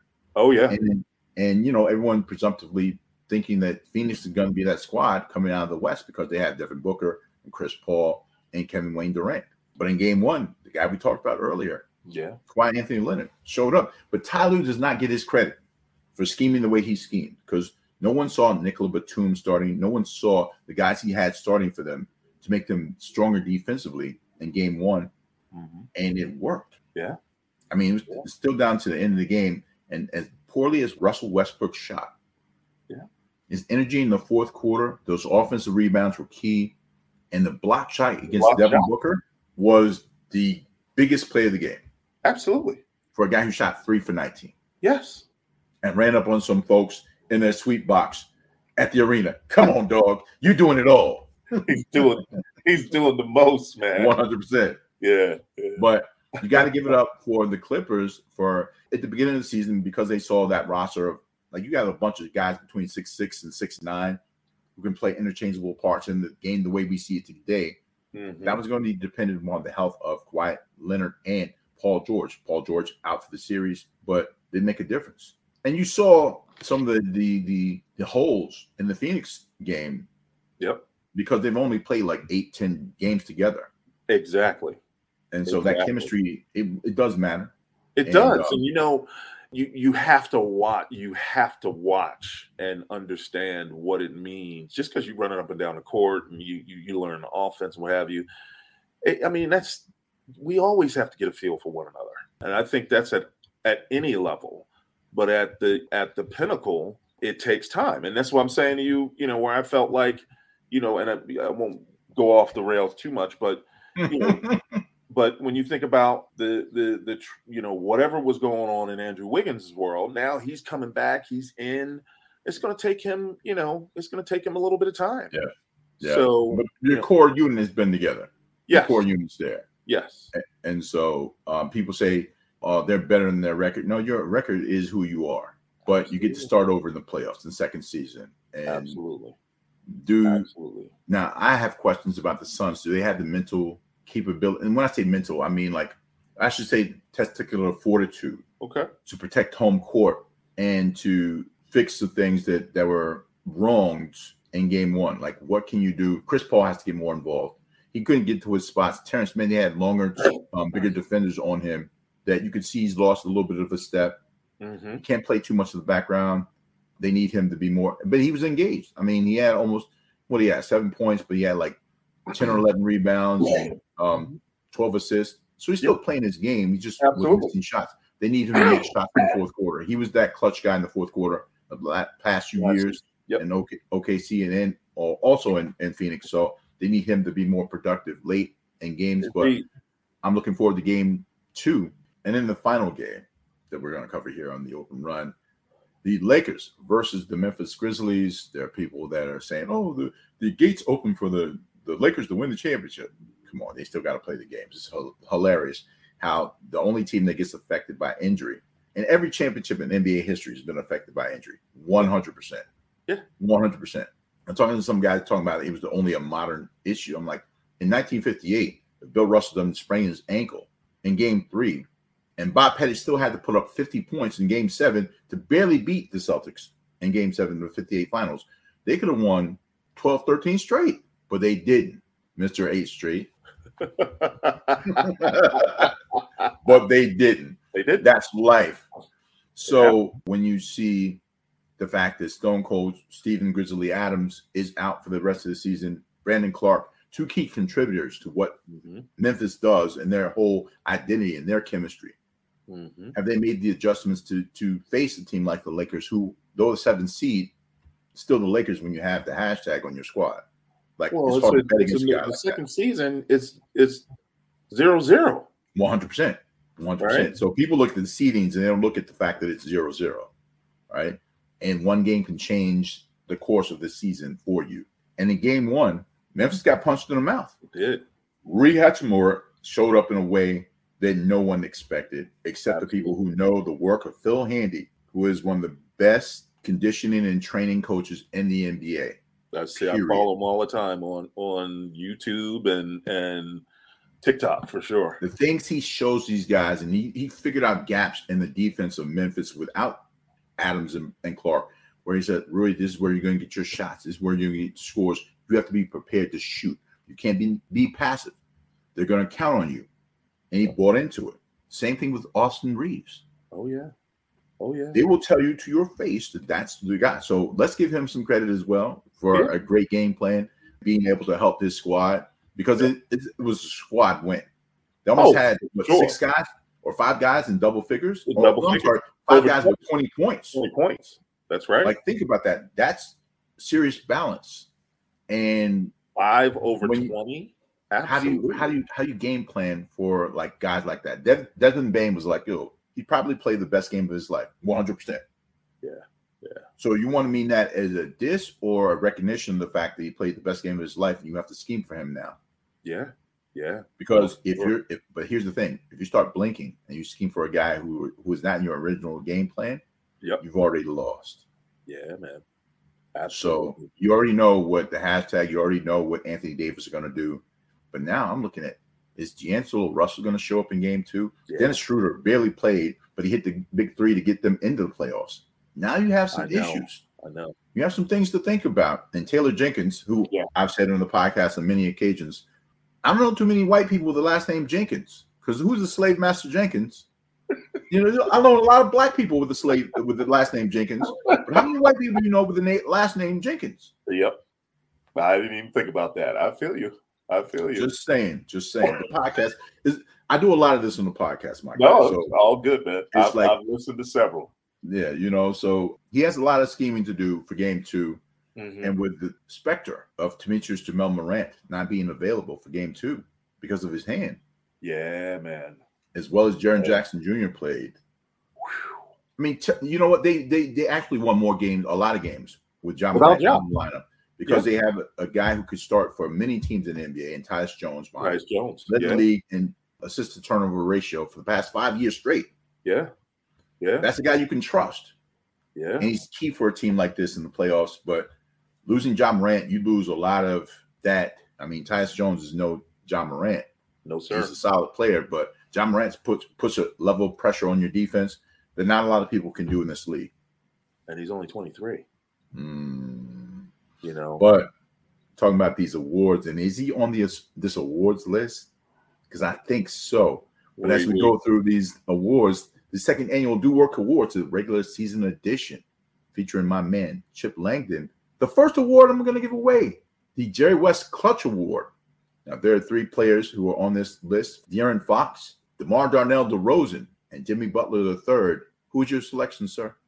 Now this is for for the for The the, Clutch season Award. or for the clutch For the award. For, for That's the season. NBA. These are the, the first awards were my awards. Got it. The- it. these awards are the NBA awards. So these are the three nominees for that award. And who do you select? I, I haven't honestly I haven't seen a huge body of work, but I would go with De'Aaron Fox. Mm, Um, I mean, this kid has been good since the minute he stepped on the court, but mm. Mike Brown has given him the keys to the kingdom, Yes, sir. and he has really he's he's playing. You know, he's got the freedom to play and and make things happen. So for me, I would go with him for you know what I have seen of him and what what I think it, it- for the regular season of what I saw of him. Look, the the best fourth quarter scorer and most clutch guy in the fourth quarter is going to get the award for me as well. So we're going with De'Aaron Fox with the the inaugural Jerry West Clutch Award in the NBA. Next, the league, the most improved player in the league. This is going to be a tough one. Yeah, Jalen Brunson, Lauri Markkanen, and Shai Gilgeous-Alexander of the three candidates. Who do you select, sir? I gotta go with Shai, man. I gotta go with Shai because I don't I don't think I don't think of Jalen as most improved. I mean, we Really? were talking about we, we were talking about we were talking about the value that he added to you know to Dallas and he carried that team, right? So maybe last year, but Shai, I mean, But see, because it's a regular season award, and we Fair. didn't see Jalen do his thing until the end of the season when Luka got hurt, and then in the playoffs. But as a regular season award, it could have been Jalen if he had played like this. But we saw that. We Right. saw the potential in him to do that. yeah Yep. And so, I mean, it's hard for me not to say Shai. Like you drop, you jump your scoring average up almost eight points a night, and you Yeah. could see this. If you said who won the trade between OKC and, and the Clippers right now, could be OKC yeah. because your return on your investment Oh, has been tr- phenomenal. Absolutely. and a first time All Star this year. hmm And it's, it's tough when Lauri Markkanen went to Utah. Utah started off great. Everybody thought they were going to tank. Yep. They have a Rookie of the Year candidate on their roster. who Nobody saw it being a Rookie of the Year candidate, but they rebuilt their team on the fly. Yep. and it looks a whole lot like what Trader Danny did in Boston, what they're doing in Utah. So I'm not going to knock that. But Lauri Markkanen made a, a market leap as the finisher. That's with two ends. I love the fact that they Yes. flipped that name like that. I love that nick nomenclature. And um, and then you like Jalen Brunson's hard to pick against, but I mean because and especially because they're in the playoffs. The Knicks had made the playoffs before, and they were with Julius Randle. Then they fell off the year, and they needed a stabilizer back there, and they got the right one because they're back in the mix, and they look like they could beat Cleveland in seven games. I'm not saying that, but they could beat. you get you have no argument. could- I could see I could see this series going all the way, but Yes, sir. Yes, we're going to sir. Shai Gilgeous-Alexander as, as the most improved player of the year and the National Basketball Association. Sixth man of the year, Bobby Portis Jr., Milwaukee Bucks, Immanuel Quickley of the New York Knickerbockers, and Malcolm Brogdon, former Rookie of the Year for the Boston Celtics. Who do you um, choose, sir? I feel East Coast bias in your heart. no, no. so you said Bobby Say- Portis Bobby Quickley. Portis. and Malcolm Brogdon. I'm a Bobby Portis fan personally. Mm. And by the way, they're all in the East, right? I'm Um, Milwaukee, not so much. More Midwest, but I'm with you. yeah, yeah. No, Bobby Portis, man. You know his his body of work has been has been solid. Now, Mm. the one thing that I think he needs to improve on is driving to the basket and, and doing a pull up because you know he he's great, you know, as a you know an open shooter, but you know the next level for him is to take two steps, take two dribbles, and try to create. But uh, he would be my guy for this year. Well, in in game one, you saw a little bit of the mixing of all of his game. The post, jump hooking him to death, Yep. you know, hitting threes, Yep. playing defense, rebounding, energy guy. He's never going to buy another Yep. meal in Milwaukee in his life Right. after the championship run. So he's Right. a Milwaukee guy for life. Yep. And Yep. Bobby Portis is a good pick, but I'm picking Malcolm Brogdon. I think with the tumult they had with the firing of Ime Udoka, bringing in a rookie coach and Joe Mazzulla, going to the NBA Finals last year, what were they going to do to improve their team to take that next step to make sure they won? And of course, you know, Marcus Smart had to feel a certain way about them bringing in another point guard. But Malcolm Brogdon is the kind of guy that will play his position. And hey, look, I'm not here to change anything other than help us win and be a leader off the bench as well. And he's shown and proved that. And Marcus Smart has fallen in the line. And so I think I'm going to go with Malcolm Brogdon for the second best team in the um in the East with the Boston Celtics as my sixth man of the year. Shouts out to Ben Mathurin. At the beginning of the season, he looked like he was going to be the first person to win Rookie of the Year, and he was in contention for that as well as sixth man of the year. That would have been something to see, but he couldn't sustain that throughout the season. So Okay. it is what it is. But Ben Mathurin, I want to give him a shout out to uh, Montreal, 100%, one of our cities Indeed. for full court 21 Indeed. Canada this summer. That's what we do. That's what we do. yes, So, sir. executive of the year, who do you have? I'm gonna give you the three I put on the list: Scott Perry for the Knicks, Mhm. Um, Jalen Brunson. Almost said Rick Brunson. Yep. Koby Altman from Cleveland, Mhm. Donovan Mitchell, who was supposed to be a punishment. We're going to send you to Cleveland. Uh, Cleveland has all stars. What are you doing? Yeah. Um, Yeah. And last but not least, Rob Pelinka. I, I got to go with Scott Perry, man. And I'm not a Knick mm-hmm. fan.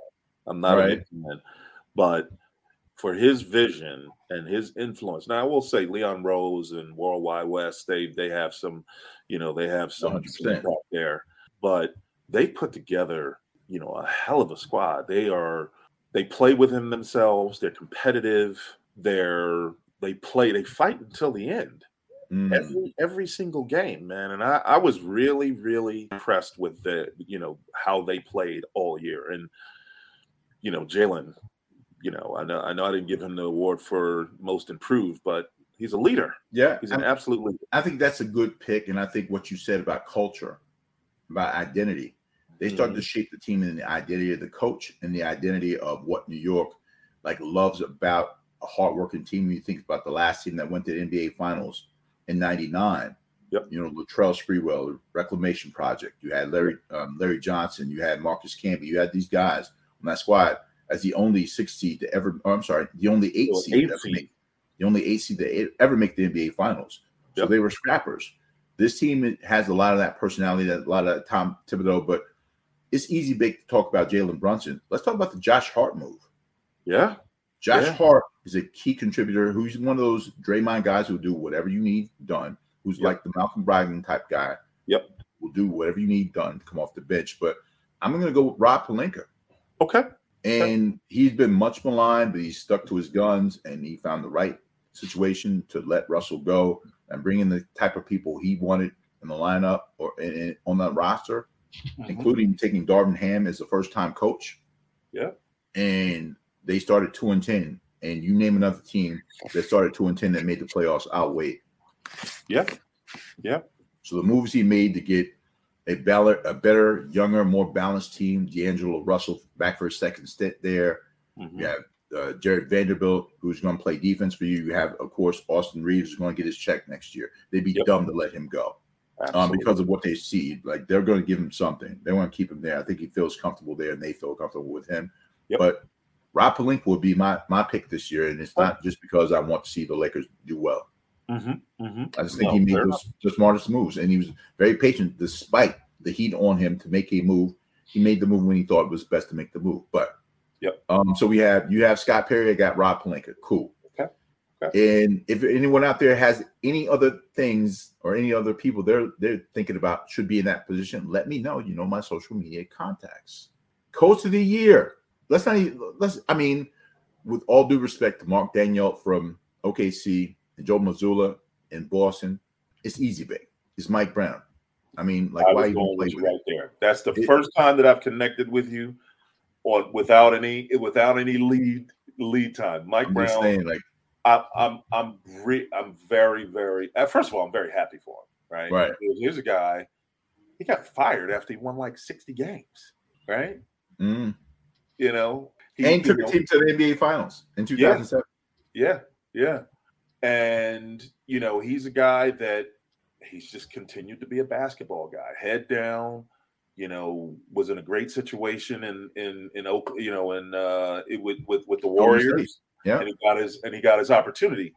Unlike the guy who went 24 and oh, 23 and 0, right? Luke Walton. He didn't get, Yeah. but he, didn't, he didn't get the victories. It's like a playing game. Those don't count for you; they count for Steve. Absolutely. But then he went to Sacktown, right? And didn't do it. That's a great out. point. That's a great point. He flamed out. Yeah, I, You you, know? know? what though? I think it's a matter of the talent they brought in and and putting that talent in place. You know, De'Aaron Fox was already there, but the trade to let go of Tyrese Halliburton, who was a first-time All-Star, was a difficult one. Mhm. I couldn't see that backcourt with De'Aaron Fox, with Davion Mitchell, my man Off Night, one of the best nicknames in the league, and also with uh, uh, Tyrese Halliburton. I didn't see how that was going to work. Somebody had to go. I thought it was going to be Fox. To tell you the truth, Really? I thought Oh, they were gonna, Fox because gonna go? Fox had been there through all the losing. He was like, "This is never going to work here. I want to. Yeah. I want out." So But Mike was able to get into his head then. I think. Mike was well. Mike and Vladdy Dottie, we like the party Divac. were yeah, up there in the yeah, front office yeah, I saying got like, you. this is what we need to do. And they then they got Domantas Sabonis, who's the guy who like Vladdy says, I like the centers who play like this. We won't get anything out of Richaun Holmes or Alex Len. So Yep. here, here's where we are. I think that was a great move. And for all intents and purposes, Vladdy Divac, he could have been executive of the year for sure. Right. Very true. So coach of the year, Mike Brown, no questions asked. Defensive player of the year, Evan Mobley, Jaren Jackson Jr., Brook Lopez. Who do you select, sir? I, I, I didn't hear the third one. Brook Lopez from Milwaukee Brook Bucks. Lopez. Oh, really? Brook Lopez? Yeah. What? See, and this, you know why you said really? Because he is still, eh, for those who don't know, he's still the Nets all-time leading scorer. Not Julius Erving, not Vincent Lamar Carter or Jason Frederick Kidd, not Kevin Wayne Durant, obviously. Yeah. Yeah. It is Brook Lopez. Not even Rick Barry, who played there for a little bit. The leading scorer in Nets history is Brook Lopez. We saw him as an offensive player when he came to the league. Mhm. When he got a different role, he stretched out, was starting to make threes at 7 3. Yes. and is a credible shooter from there. Yeah. But also became more engaged on the defensive end because he wasn't the focal point of off of the offense anymore. Mhm. So kudos to him for recognizing how he had to evolve as a player to stay in the league. Yep, fair, fair. I'm, I'm, I have to be honest. I haven't seen a lot of Milwaukee, but I've seen a lot of Jaren Jackson Jr. And that kid, he's gritty, you Mm. know, eh, and and and has his skills are are on a different level than his father's, you know. And I mean, Mhm. Jar- you know, his father was, you know, his He won a championship in San Antonio. Right, right. But but I mean, this kid is big, moves like a gazelle, and you know, is really, really aggressive. So I, you know, for me, it would have to be him. I'm, I'm 100% there with you. No, you know, slight to Evan Mobley or Brook Lopez, but Jaren Jackson Jr., who had a great game one, they have to figure out what they're going to do with him yes. offensively because they're going to, especially if Ja's out, they're Yep. going to go at him even more. Yep. They're probably going to double him and see what he can do from a passing standpoint to make those other guys beat them. But it's going to be a problem. But I, I picked J3 as Yeah. defensive player of the year. Yeah. Tony Allen's all first team defense. I don't know if you remember that game when they were playing the, the uh, Warriors and they had him mic'd up and he was falling on the floor, stealing the ball, and he was pointing over because they didn't put him on the team. Like, Uh-huh. First team all defense. he just kept saying it all game. So my Tony Allen's award, my Tony Allen awards are the first team all defense, and I selected Alex Caruso from the Bulls, Mhm. Derrick White from the Boston Celtics, Okay. OG Anunoby from the um, Raptors, who led the league in steals, Mhm. J3, and of course Brook Lopez in the middle. Agree or disagree? You know I put you in that spot, right? Huh? You Yeah. know I put you in that spot. Agree or Yeah. disagree? But I Yeah. already led you. Like yeah, yeah, yeah. No, no. I, I, you know, I, I have no, I have no arguments with with that, man. Because I mean, you look, you're looking at, you, you're looking at what their contributions were to the team.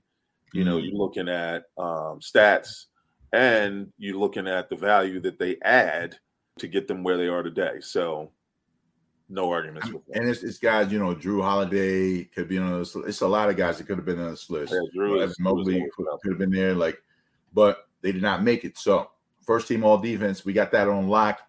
Rookie of the year, Paolo Banchero, Jalen Williams, one, the one of the two Jalen Williams on the team in OKC, and Walker Kessler from Auburn, who played in Utah this year. Those are the three. I mean, this is an easy bake pick. It's probably it's going to be Banchero from. Orlando. Mhm. But shouts out to Walker Kessler, who was not the most highly regarded coming out of Auburn because everyone thought Jabari Smith Jr. could have been number one pick in the draft. And he showed and proved at, with his poor shooting that he was not going to be that guy. He's probably going to make the all rookie team for some people, but not for me. But Walker Kessler showed and proved, and I respect due to, again, the scouting of the uh, Utah Jazz being able to get a guy like that on their roster and put him in the lineup to, to show and prove like he did this season. Yes, sir. Yes, sir. Are you with Carroll as the rookie of the year? Yeah, I mean Banchero, man, that that kid, this you know, they, the sky is the limit for him, right? Mm. And you know, once he gets comfortable, I think I think he's going to be he's going to be a twenty five and ten cat for many years to come. Looking Uh, at the league, man, I think you start to see this change in the guard. You look at all the teams in the West who are the, the top three in the West, the Sacramentos, the Denvers, and the Memphises. Mhm. Those guys are all those are young teams that went through some stuff first and went through the draft and trades and stuff to get to Mhm. that level. And you can start to see like teams like Mhm. Orlando and OKC with all these draft picks and all these young players. They're going to be the faces Yep. of this league. And Paolo Banchero, who actually tied the rookie record for most 20 point games in the season, tied Mhm. with this guy. And I think that's been since the merger, but he's with the hashtag he shan't be named because there was a guy named Wilton Norman Chamberlain from Philadelphia. Yeah, yeah. Who probably averaged, you know, 20 points every game that season. I think they played Mhm. 78 games back then. So, Yep. you know, just, to keep it, just keep it a buck. I mean, he also won MVP of the league in his rookie year. One or two people ever do that. So let's be clear.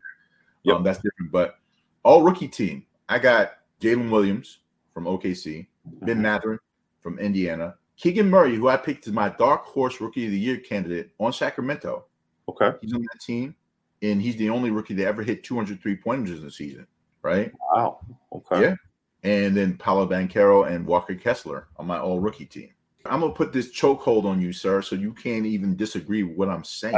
I, I- like I- it right I, I, I can't I can't disagree, man. I, you know, you know, I, I appreciate I appreciate you, you know, inviting me on and giving me an opportunity to realize what I need to do to to, to, to be able to come back here and and and and uh, really challenge you.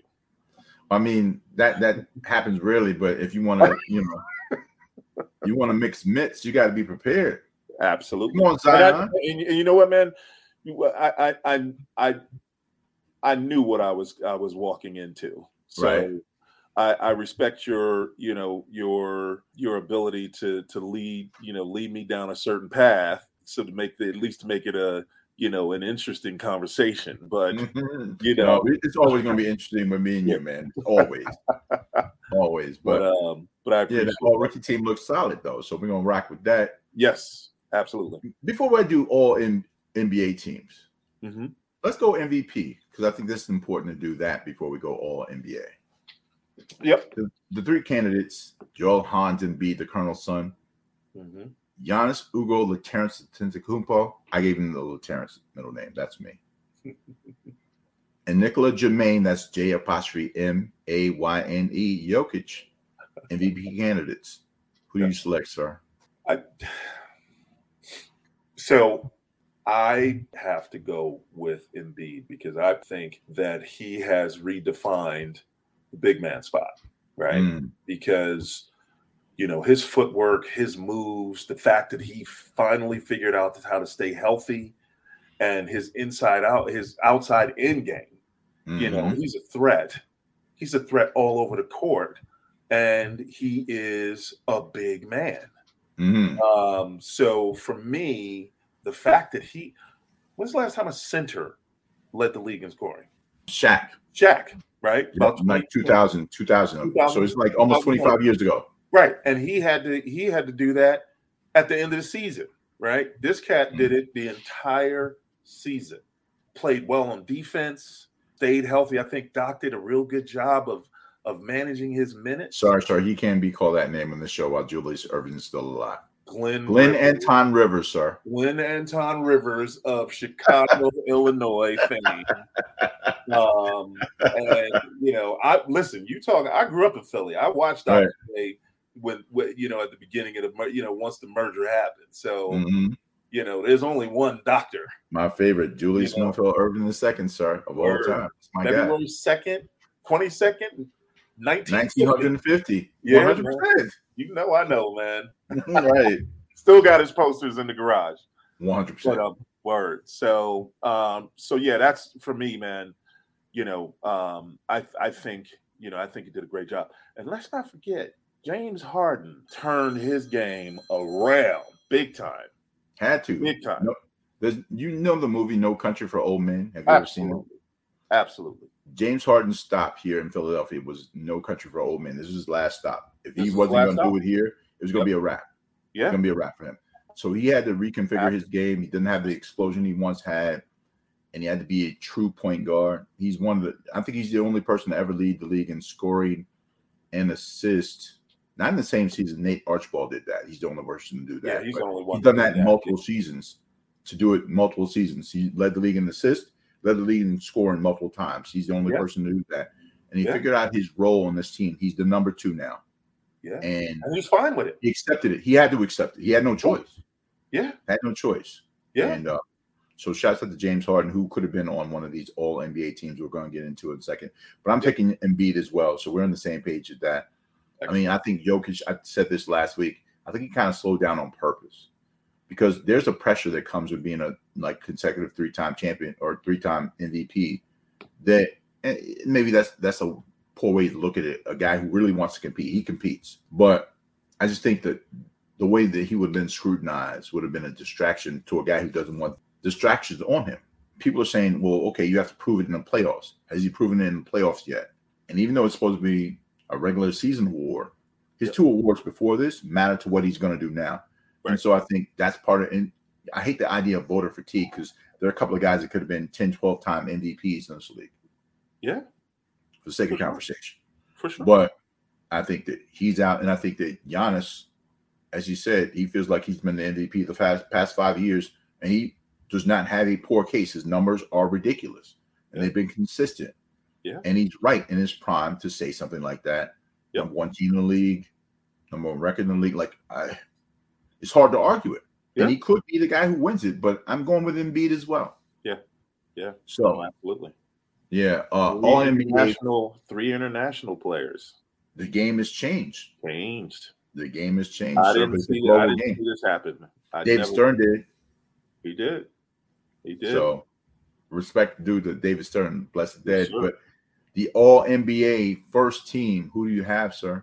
And, so you know, easy. Now they're going positionless next year, Are they but this really? year, but this year we're still positions. Okay, well then I'm going by position because I can I can And handle. now that. it's like guard and forward. You can do guard. It doesn't necessarily have to be power forward, small forwards, forwards, guards, and then center. well, I'm going with Embiid in the middle. I mean, Okay. that's, that's and I got Giannis. hmm You know, there's an argument for Jokic, but No, you I can't play. He, he, Jokic can't be on the first team. You have one center. well, one So, center. So Yeah. I got to go with LeBron. I mean, this man is 38 years old, averaging 30. Sorry, what's his name again, sir? Uh, he who shall not be named at the at the guard positions. I, I you know I'm a you know selfishly I'm a big fan of um, I'm a big fan of Jayson Tatum. I'm a huge- Jayson Tatum's two, uh, three. Yeah. He's a three, Uh, so he would be. He would not be in the guard position. He would be a forward. Okay, well then I'll have to go with Steph at one guard. Okay. Um, who am I gonna go with at the two? Hell, man, I can go with De'Aaron Fox. Yeah. I'm not mad at that. I mean, my team is. I have Shai Gilgeous-Alexander. Yep. I got Donovan Mitchell. Okay. Um, I got Jayson Christopher Tatum Sr. Good. as my three. Okay.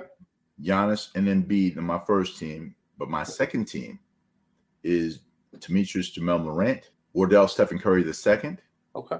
Jaylen Brown at the three, Okay. the hashtag he who shan't be named, and Nicola Jermaine on my second team. Okay. My Okay. third team, Oh my goodness. De'Aaron Fox. You got him on third team? De'Aaron Fox, first time out there. It's, it's tough not to put him on the first or second team, but Okay. I mean, can I say he impacted Memphis or did he have more impact? Uh, it's just it's tough, and this is always going to be subject. Look, Shai, his first team not in the playoffs. Yep. But what he did is Yeah. hard for me to take it off. So Yep. De'Aaron Fox to me is third team.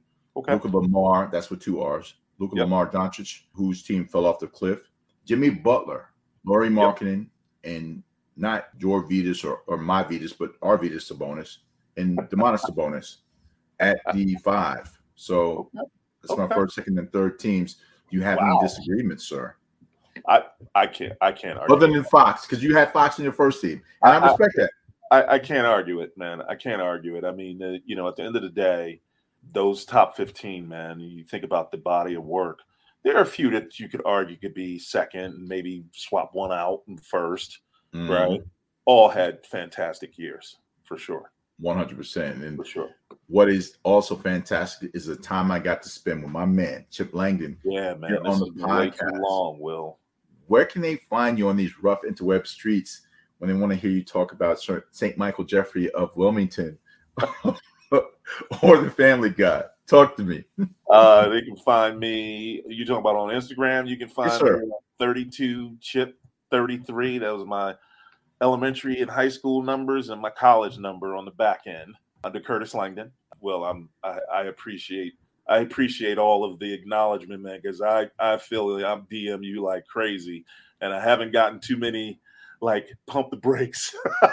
No, look, man. I mean, Yeah. it's good to stay in touch with people Absolutely, you've known, and if this is the way that we connect, yes, you know, it's important for me to Absolutely. like. I don't always get to answer all of them, but I do see them and I Yeah. do honor them, and, and, you know, I Yeah. respect that we stay in touch, man. It's it's It's been a been- pleasure doing this with you.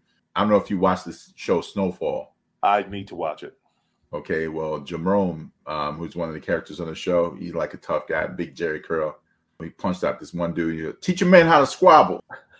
I'm trying to show you if you come on here and you, gotta got be you got to be ready to squabble. bum, you have to be ready to bumble with the bee, sir. Yes, sir. Yes, sir.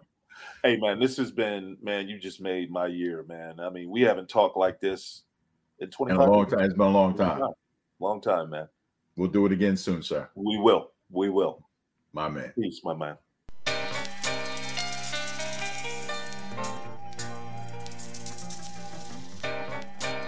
It is now winning time on the open run with Will Strickland. Want to thank my very special guest, my man Chip Langdon of Iona College.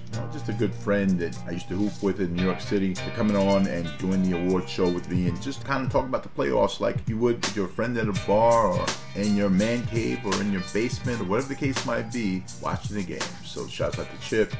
And with that being said, it is now time for the news, views, and truths that you choose on the NBA and beyond.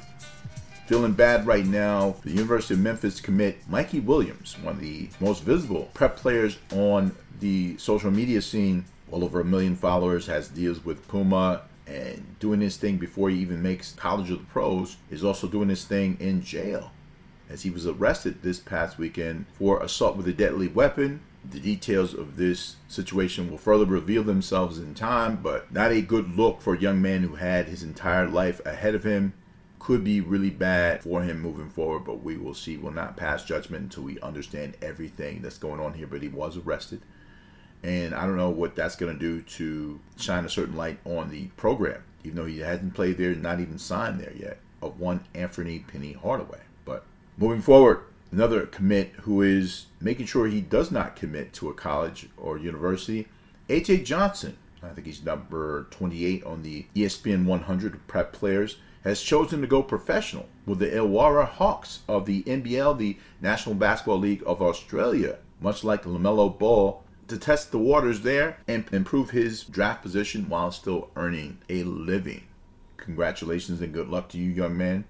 And since we're talking about college and actually going, for the first time on Parisian soil, we'll have NCAA basketball on the women's side, as a matter of fact, as Coach Niele Ivey of the University of Notre Dame Fighting Irish will face off against Coach Dawn Staley and the University of South Carolina Gamecocks, who will look dramatically different next year. But I'm looking forward to seeing this game. And also, shout out to uh, a young lady who is reshaping her life after a traumatic situation in Russia, Brittney Griner, who is writing a memoir about her time there. I'm looking forward to reading that, hopefully, being able to give some of those away as luck might have it, even have her on the podcast to kind of talk about that. So, look forward to that. Brittney Griner. Also, as we approach the WNBA season in just a month, Nneka Ogwumike, the president of the WNBPA, noted the racial disparities in coverage of players who are black versus those who are white. Now, with 80% of the players winning the major awards being black in this league, there is almost three times the coverage on players who are not black in that league. People say that race always has to come up in these situations, but again, we didn't make this world, we just inhabited it. And the fact that we bring it up is because it's there and it's always a factor in decisions that people make and how stories are propagated and narratives are created. So shouts out to Nneka Ogwumike for standing up for the women, all the women actually, when you think about it, of the WNBA and how the coverages of this game, which are exploding right now, all they're looking for is more balance and more opportunities for the women who are really achieving some things because little girls who look like them would like to do the same things. Shouts out to my man Magic Johnson, who is a part of a group along with Philadelphia 76ers owner Josh Harris, who purchased the Washington Commanders of the NFL for a lofty $6 billion. Yes, that's with a B. Diversify your portfolios. There are blueprints, young people. There are blueprints. Magic Johnson is doing his thing. Shouts out to those guys and good luck to the Washington Commanders. Also, shouts out to Mark Cuban, who I guess in a cheeky way, because that's what he does, even though he doesn't have his top foil of all time. David Stern, who he thought was a bully, to bully him around. The NBA investigated the Mavericks' movements at the end of the season, sitting and resting players against how the NBA has mandated they be rested when necessary, only to manipulate their draft position and make sure they didn't have to pay the back end of their trade to the New York Knicks for the protected number 10 pick in the draft. So they fined them $750,000. Mark Cuban said, hey, I'll match that fine with another 750,000 to a charity of choice. Congratulations, Mark Cuban. Dallas Mavericks fans, I can understand your pain. Shout out to my man Ryan Antonio Henry.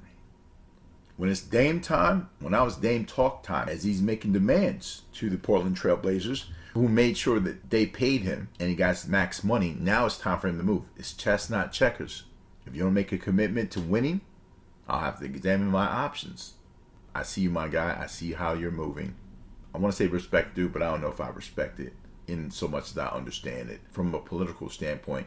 And he has a great deal of leverage in this situation because they can deal with a disgruntled Damian Lillard who will go out and play. He's not going to point shave on his game. But if he's not in a good frame of mind and you have these young assets who you want to build with, with Chauncey Billups in the fold, have to make some decisions this summer. The draft will tell you a lot about what they do with Damian Lillard if they do anything at all. Shout out to my man Trae Young, who handled the media leak about a potential trade. Trade everybody, including Trae Young, according to unsubstantiated reports. Didn't affect him in their playing game. Made sure they made the playoffs. Maybe it affected him in his first game of the playoffs against the Boston Celtics, who always schemed well against him. But in his last seven playoff games, he's 8 for 49 from deep. That's no bueno. And in order for the Hawks to have any chance against the Boston Celtics, he has to play a whole lot better. Before we get out of here, from the Fuck Up the Church House Money files at the Open Run HQ, a man Josh Holloway, young Memphian, and also the high school player who accused Ja Morant of punching him and flashing a weapon at him at his home while they were playing basketball, has been countersued by Ja Morant, who says that the kid throwing the basketball in Ja's face could cause grave danger to his eyes and his nose, and his ability to play the game. Can cost him almost $40 million as he plays toward a new contract for the Memphis Grizzlies. So the difference between $193 million guaranteed and $131 million guaranteed will be justified by virtue of a lawsuit against a teenager. We got to do better. And hopefully, Ja is playing in the playoffs and in game two against the Lakers. And hopefully, you'll be coming back for more next week on the podcast where basketball and life are one. So do remember, do what's popular with the population. Make sure you don't get beat off the dribble. And keep listening to The Open Run with Will Strickland. Rich Kid, my mellow, my man. Do what you do when you do it. And happy 10th anniversary to your first and only solo album release. I'm looking forward to the party, my guy.